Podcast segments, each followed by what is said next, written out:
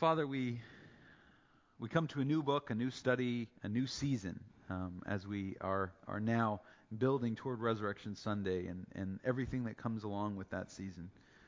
Um, Lord, we ask that you would uh, guide our, our time in your word. Uh, may it, may uh, it transform us. May it renew us. May it challenge us. May it open our eyes and our hearts. We pray this in Jesus' name. Amen. So we're going to be, uh, like I said, in the book of Deuteronomy for the next six weeks, um, and so I want to talk a little bit about this about this book.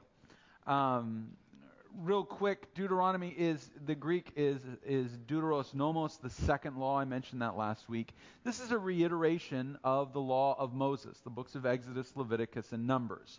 Now, we call it one of the books of Moses, and when it gets quoted in the scriptures, often uh, the person quoting it, Jesus or Paul or whoever, will say, Moses said.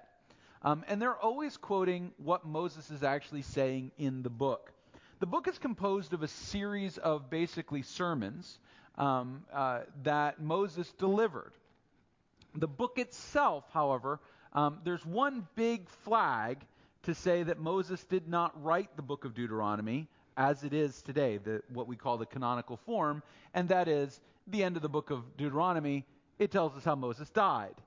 Um, most people don't write that. Um, so, um, so there are a couple of theories about the book of Deuteronomy. I want to share them with you. I'll tell you where I land on the spectrum. Uh, one is that Moses wrote, literally sat down with a quill or a stylus and wrote the book of Deuteronomy out himself. Um, and then Joshua or somebody else just put that tag on at the end about Moses dying. Um, and that's that's kind of the old school position of it. Uh, that's the view that was that's generally um, presented as being the conservative view. And and that view is that Moses, somewhere in about the early 14th century, or well, actually mid 15th century BC, Moses sat down and wrote the book of Deuteronomy after writing Exodus, Leviticus, and Numbers. Um, on the other side of the spectrum, there's a very uh, very um, liberal view uh, which is that Deuteronomy is really the work of post exilic Jews justifying the priesthood. Um, and these people say that Deuteronomy was written somewhere around 500 BC, so about a thousand years difference between these two views. And the idea is that it's all fiction. It, it, it was just invented to, to um, put Moses' name and authority on the way that they were running things.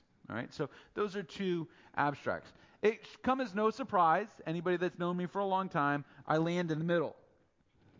Um, because I believe uh, truth and tension. And I and if you read the book of Deuteronomy, and and I just as a just as a, an aside to this, a study of this bit of Deuteronomy is part of my doctoral dissertation.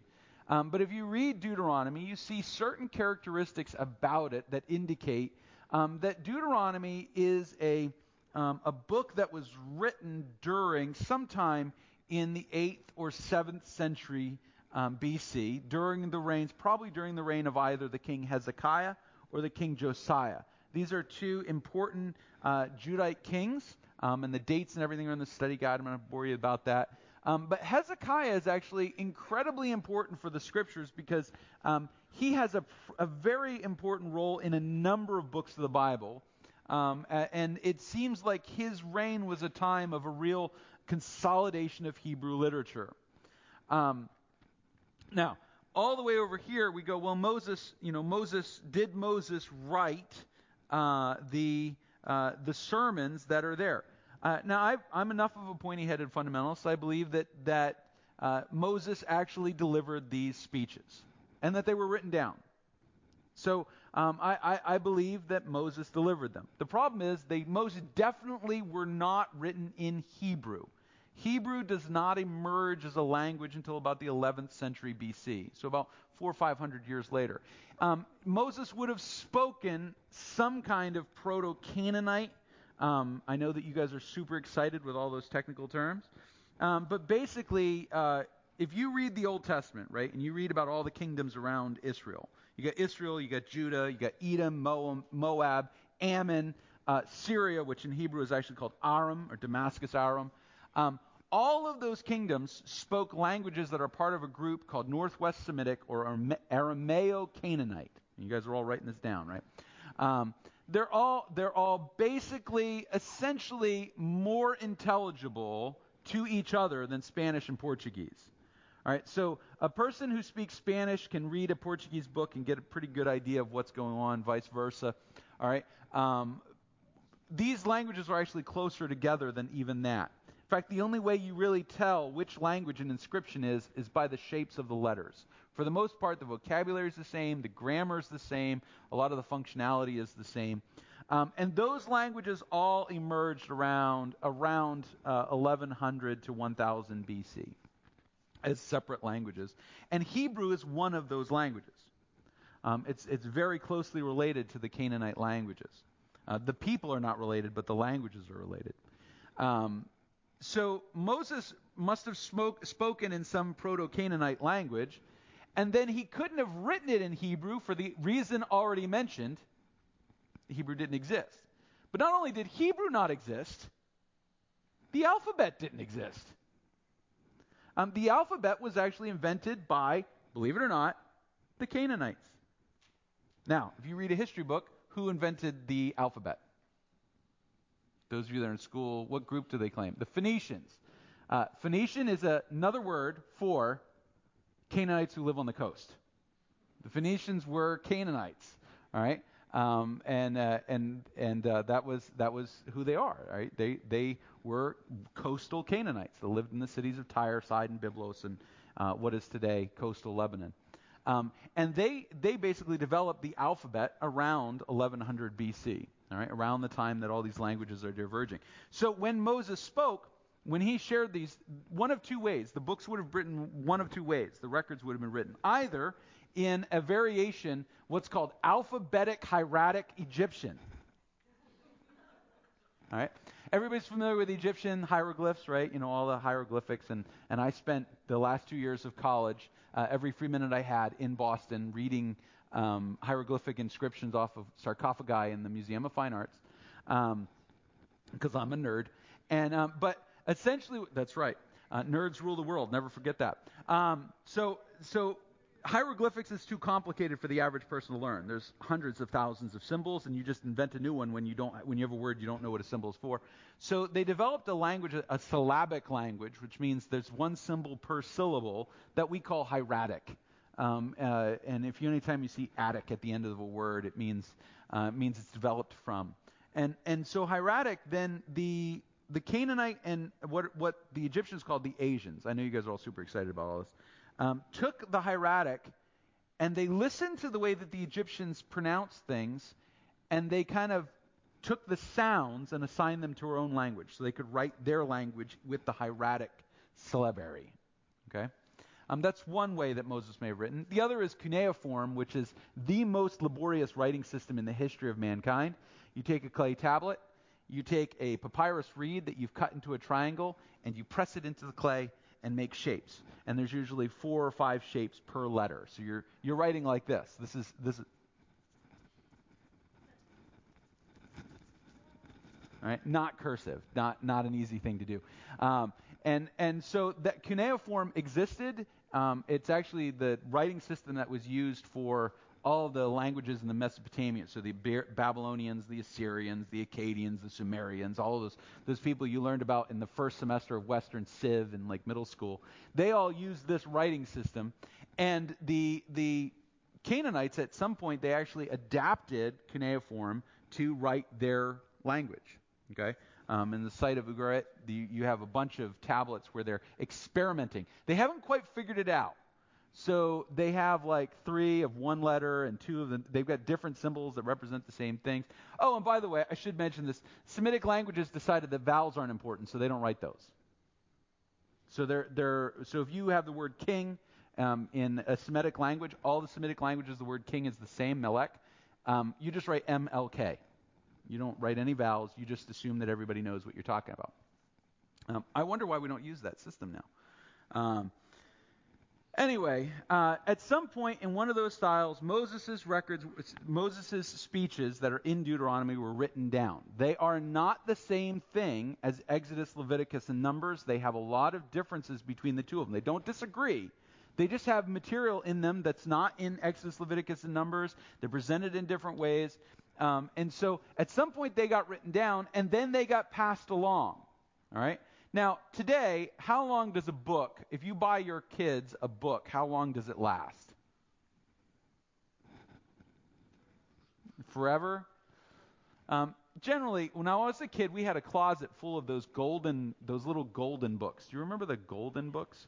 They had like like a little golden binding on them, and they were simple reading kids reading books. Those are all gone now. They've all they're all compost now. All right. Paper paper doesn't last forever. Clay, burnt clay, lasts forever. We're still digging up pieces of clay tablets from thousands and thousands of years ago. They're broken up into pieces, but they're still there. Um, uh, so what seems to have happened then? Moses gave the speeches. They were recorded somehow cuneiform, hieratic, syllabary, whatever, and then were transmitted some way. Not word of mouth, but as a literature, they were transmitted down the centuries by a small group of what became Israel. Okay? Um, probably a group of prophets is, is probably who was responsible for this. They were not known in the general public. Now, how do I know that? Um, how do I know that Deuteronomy is not known by most of the Israelites. Um, because through the books of Joshua, Judges, 1st and 2nd Samuel, and 1st Kings, people are clearly ignorant of the rules that are in Deuteronomy. Kings are ignorant, people are ignorant, prophets are ignorant. So there's a lot of people that don't know about this. Um, and so at some point, somebody took all that transmitted material along with um, a lot of judgments that came out of that transmitted material, decisions about very specific things, and they put it together as the book of Deuteronomy. Now, that does not mean that the book of Deuteronomy developed over time and people added material as they wanted to, but rather that Deuteronomy was Moses' speech along with interpretations of that Moses' speech put together in a form that was useful to a people during um, a particular time in history. All right? Um, so they took it and they said, this applies. This applies to our current context. There are a couple of big themes that you will see over and over and over and over again in the book of Deuteronomy. One of them is um, if you obey, you will be blessed. If you disobey, you will be cursed. Okay? Over and over and over again. And there's a very, very, very specific set of curses curses in the book of Deuteronomy that describe in detail what happened to the northern kingdom of Israel in 722 BC when they were taken captive by the Assyrians. Um, they describe the things that happened in the sieges. In fact, the book of Deuteronomy, and you'll encounter this, describes a type of siege warfare only the Assyrians used. And the Assyrians conquered the northern kingdom in the 8th century BC, 722 BC. So you have this, this weird moment where they take um, their, the record of Moses that's being be transmitted over these centuries, they take it and they present the pieces of that that are not necessarily in Exodus, Leviticus, and Numbers that speak to their context at that moment. Some of the things that are in there as well. There are rules about how a king should be a king. There's nothing like that in Exodus and Leviticus and Numbers. Nothing. There's no mention, no positive mention of a king. In fact, the book of Numbers very specifically says that God is the king of Israel. So why then is it in Deuteronomy? Did they make it up? No. Moses gave a speech that had a code for a king, but it wasn't important until they had a king. Okay? So you see how this is, people didn't think it was important until it comes up. So there's a lot that goes on in the book of Deuteronomy. That's, this is all just an introduction to reading the book of Deuteronomy to explain how this study guide works. This study guide is not a devotional. You should know by now you're not going to get warm fuzzies from the things I write. I do not sit there and go, and so this is an encouraging application for your life. Instead, what I've done in the study guide is I have brought a bunch of historical context into the conversation. So as you read a chapter and then you read a section, you go, oh, that's why this is in here. That this addresses this. That addresses that. Um, things about things about as as weird as it sounds. I mean, some of the things that must have been common in Canaanite society, like marrying your sister, um, had to be addressed. I know you're all going gross, right? But that that's that had to be addressed, and so it was dealt with. Um, so as we go through the study guide, you're going to encounter you're going to encounter the reality that the study guide is not going to line up with the messages that we preach on Sundays. In other words, it's not going to be study this passage and then I'm going to preach on the passage at the end. That's not how it's going to work. We're reading our way through the book of Deuteronomy to give ourselves background and connection for our study of the book. And, and so we're filling in um, the blanks. And so grab that study guide. It starts on Monday. There's a passage, there, the 34 chapters of Deuteronomy divided up into just weekdays. All right, so we got six weeks, but only weekdays, Monday to Friday, that we're reading uh, Deuteronomy.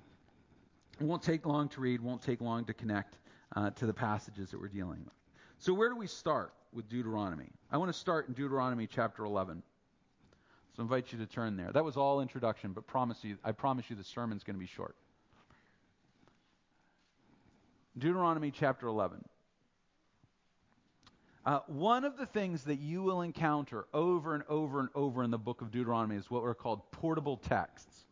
Uh, a portable text is something that, um, when something is being recited aloud, uh, serves as like a bookmark. So somebody recites a section of, a, of an oral text. How many of you have ever been to a live performance of Shakespeare? All right, a couple of you. Um, gets mon- gets kind of brutal after a while, doesn't it? Um, because Shakespeare is infamous for just never going back over things that he did before. He loved to invent new words. He loved to go different ways. So you, you, I, I've read, and I can't verify this, but I've read that to perform Hamlet live takes like seven hours, an unabridged version of Hamlet. Those are actors right there. I mean, that is some serious work if you can maintain that. And they used to perform sometimes two and three different plays every week. Wild. Um, but uh, you read Shakespeare, it's like, it's crazy. Now, how many of you have ever read the Iliad and the Odyssey? Okay, a couple of you read that. Have you noticed in the Iliad Odyssey they have these portable texts? Uh, Achille, uh, swift-footed Achilles, the wine dark sea. There are these lines that pop up. And did Siri just somebody? Anyway, um, the uh, you know you have these phrases. The point of that is to kind of wake you up as you're starting to kind of get into a, a, a pattern, and suddenly, oh, that's familiar, and we recite. Deuteronomy does that all the time. One of the things that it picks up over and over and over again is the idea of fear and love. Fear and love will alternate throughout the book. All right, do not fear, do not be dreadful. Uh, love the Lord your God. And Deuteronomy 11 opens with, "You shall therefore love the Lord your God." That's a portable text. It's meant to remind you, draw you back uh, to the first quote of that. But we're actually going to go uh, to verse 26 in Deuteronomy chapter 11. Um, we're going to read this passage. Uh, I am setting before you today a blessing and a curse. All right, so this is Moses speaking for God and saying to the people of Israel, I'm setting before you today a blessing and a curse. The blessing if you obey the commandments of the Lord your God, which I command you today, and the curse if you do not obey the commandments of the Lord your God, but turn aside from the way that I am commanding you today to go after other gods that you may not may have not known. And when the Lord your God brings you into the land that you are entering to take possession of it, you shall set the blessing on Mount Gerizim and the curse on Mount Ebal. Are they not beyond the Jordan, west of the road, toward the going down of the sun? In other words, west. All right. Um, in the land of the Canaanites who live in the Arabah, opposite Gilgal, beside the oak of Moreh, for you are to cross over the Jordan to take into possession of the take go in to take possession of the land that the Lord your God is giving you, and when you possess it, live in it, you shall be careful to do all the statutes and the rules that I am setting before you today. Now, I want to give you the context of that so I have a picture. Pop. All right. Now you notice the similarity between the cover and the graphic of Studies in Deuteronomy and this. These are two mountains, Mount Gerizim and Mount Ebal. They are literally two mountains that the main highway, north-south, uh, the north-south highway, runs between, runs next to them, and an east-west highway runs um, between them. Okay. Um, when when the description says, when you read the descriptions, are they not beyond Jordan, west of the road? That's literal. There was a road, north-south, and these two mountains were to deeply the west. And then it says, um, it says, toward the going down of the sun. You walked up the road, you got to Ebal and Gerizim, you turned right toward the sun, and there was another road. That this is an actual geographic description of where these two mountains are. This is actually the, the Palestinian city of Nablus is where this is now. I was there in 2014. This is not my picture. Um, I didn't know I was there until after I realized. But Mount Gerizim is actually where the Samaritans eventually worshipped. Nablus is the city that's in between those two mountains. And, and the two mountains are visible from the Jordan River. Just like the Uncanoonucs are visible for us coming from 101. You know, you're coming west from, uh, from the beach, and you know you're close to Manchester when you see the Uncanoonucs in the distance, right? It's the same thing. So from the from the Jordan River, you can see these two mountains. They stand next to each other. Uh, there's some lower mountains in front of them. Um, and what what Moses commands them to do is to build two stone monuments. Put the blessings on Mount Gerizim, the top of the mountain, and put the curses on Mount Ebal. Now, this is going to, I'm just going to give you the context of where this is. This is where Abraham settled, right here. This is the ancient city of Shechem. Um, Nablus is the ancient city of Shechem. In Nablus is the well of Jacob. Now, that I did go see. All right? Um, where where uh, supposedly the woman at the well met Jesus. Okay? This is an important place biblically. All right? Mount Gerizim is the is the mountain where the Samaritans eventually build their temple. I've actually seen the site where that temple was. Okay, and it's torn down now, um, but it's an archaeological dig up on the side of Mount Gerizim. The idea was, when you get into the Promised Land, you build two monuments and you put one on either side of these, so that whenever somebody is going north, south, or has to head to the coast, and they're going to pass through the ancient city of Shechem, they see the monuments to God's blessing and curses. Uh, Shechem is, was the first capital of the northern kingdom, the rebellious kingdom that, that rebelled against David. There's a lot that goes on in there. Um, when we read that, you go, okay, so how would they know? How would they know the monument was there? All right? Did they write the whole book of Deuteronomy? No, you would have a, a large monument built on top of one of these hills, and it would have uh, wording on it big enough that you could see that there was something that you needed to go look at. And the idea was you walked there and you had to choose do I choose blessing or do I choose curse? Um, and I already mentioned Abraham, all this stuff. Um, here, here's the interesting thing. If you go to Nablus, all right, if you go to this city, this, this, now this city now, um, uh, we were there on uh, Nicole's birthday. Um, but, uh, but when we were in Nablus, when they say, when, when you get the description of it's west of the road and then you go toward the sun, there's literally nowhere else to go. Right? You are stuck. You make a choice. That's why the monuments are there. You have to choose blessing or cursing. There's no other path. It's almost like God knew what he was doing when he wanted to teach people something. Right? Like the monuments were there the way they were for a reason. But look at what it means to obey and what it means to disobey. It says, The blessing if you obey the commandments of your God, which I command you today. That's verse 27 and verse 28. And the curse if you do not obey the commandments of the Lord your God, but, this is disobedient disobedience, turn aside from the way that I am commanding you today to go after other gods you have not known. The God we know and the God we don't know. That's the difference between blessing and cursing. As Christians, we choose do we follow the God that we've come to know, or do we follow the gods that we do not know? And there's all kinds of playing on words going on. Of course, with Adam and Eve, when the serpent talks to Eve, Adam, eh, the serpent says to Eve, Oh, he doesn't want you to eat the fruit because if you eat the fruit, you will be like the gods, what? Knowing good and evil.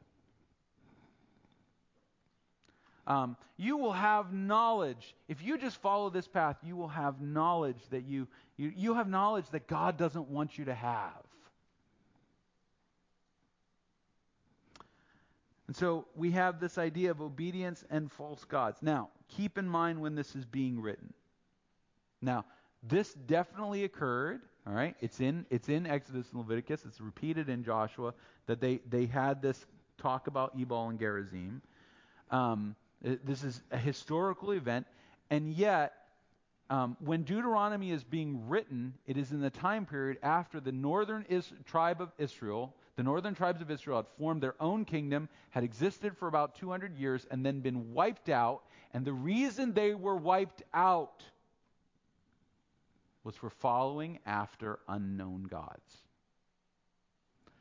These two mountains, by the way, are in the territory of the northern kingdom. And the idea is do you remember when Moses said to us, You have a choice? And then people went, We'll be fine. These monuments are never mentioned again. We know that Joshua built them. We don't have them. We don't have any fragments of them. We have no idea where they could possibly be. They may be under that city, to be perfectly honest. It's really difficult to find stuff in Israel because it's been so built up, and, and they, they live literally in the same places that they lived thousands of years ago, and they just pile up on top of things. Deuteronomy looks back at the failure to obey a simple command of God and says, Look what happened. That's really what Deuteronomy does. Now, what's the application for this? If you're going to write any, if you're bored out of your mind, now's the time to pay attention. The question Deuteronomy asks is not, where have you been? In other words, let's talk about all the past of the wilderness wanderings and all that. Deuteronomy doesn't deal with that. Dispenses with all the wilderness wanderings in the first chapter. Deuteronomy does not ask, Where have you been? Deuteronomy asks, How will you go forward? How will you go forward? What will you choose going forward? That's the question that Deuteronomy asks. Because for the people of Judah, who were the remaining Israelite kingdom, looking at, at, at, Israel, the northern kingdom being destroyed, the big question was how do we go forward from here? How do we honor God going forward from here? And if, and if there's any kind of practical element to the book of Deuteronomy and our study, it is this. Right? It is this. The past is the past. You live with it. Don't live in it. How will you go forward today? Um, for some of us, we're standing at the intersection of the, the north south road and the east west road going, I don't know what to do. I don't know where to go. I don't know how to go forward. I don't know how to live. I don't know how to obey because of all the things that have happened in the past. Uh, God is totally aware of, of the past of Israel and he's totally aware of the past of his people. The question is, how do you go forward? How do you go forward?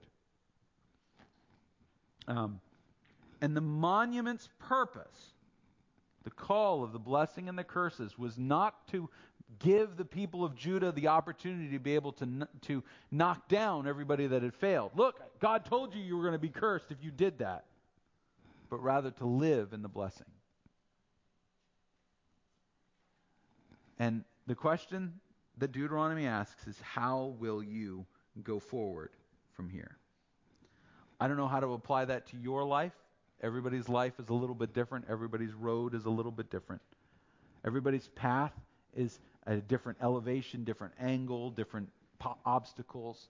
But the question that God asks in Deuteronomy is how do we go forward from here? Um, join me in a word of prayer.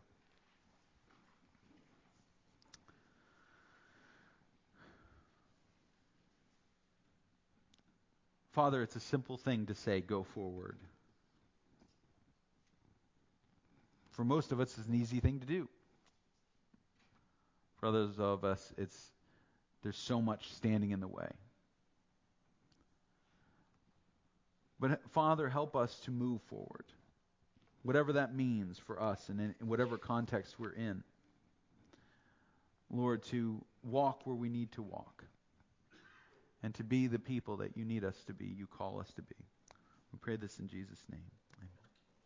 Let's close with a song. I invite you to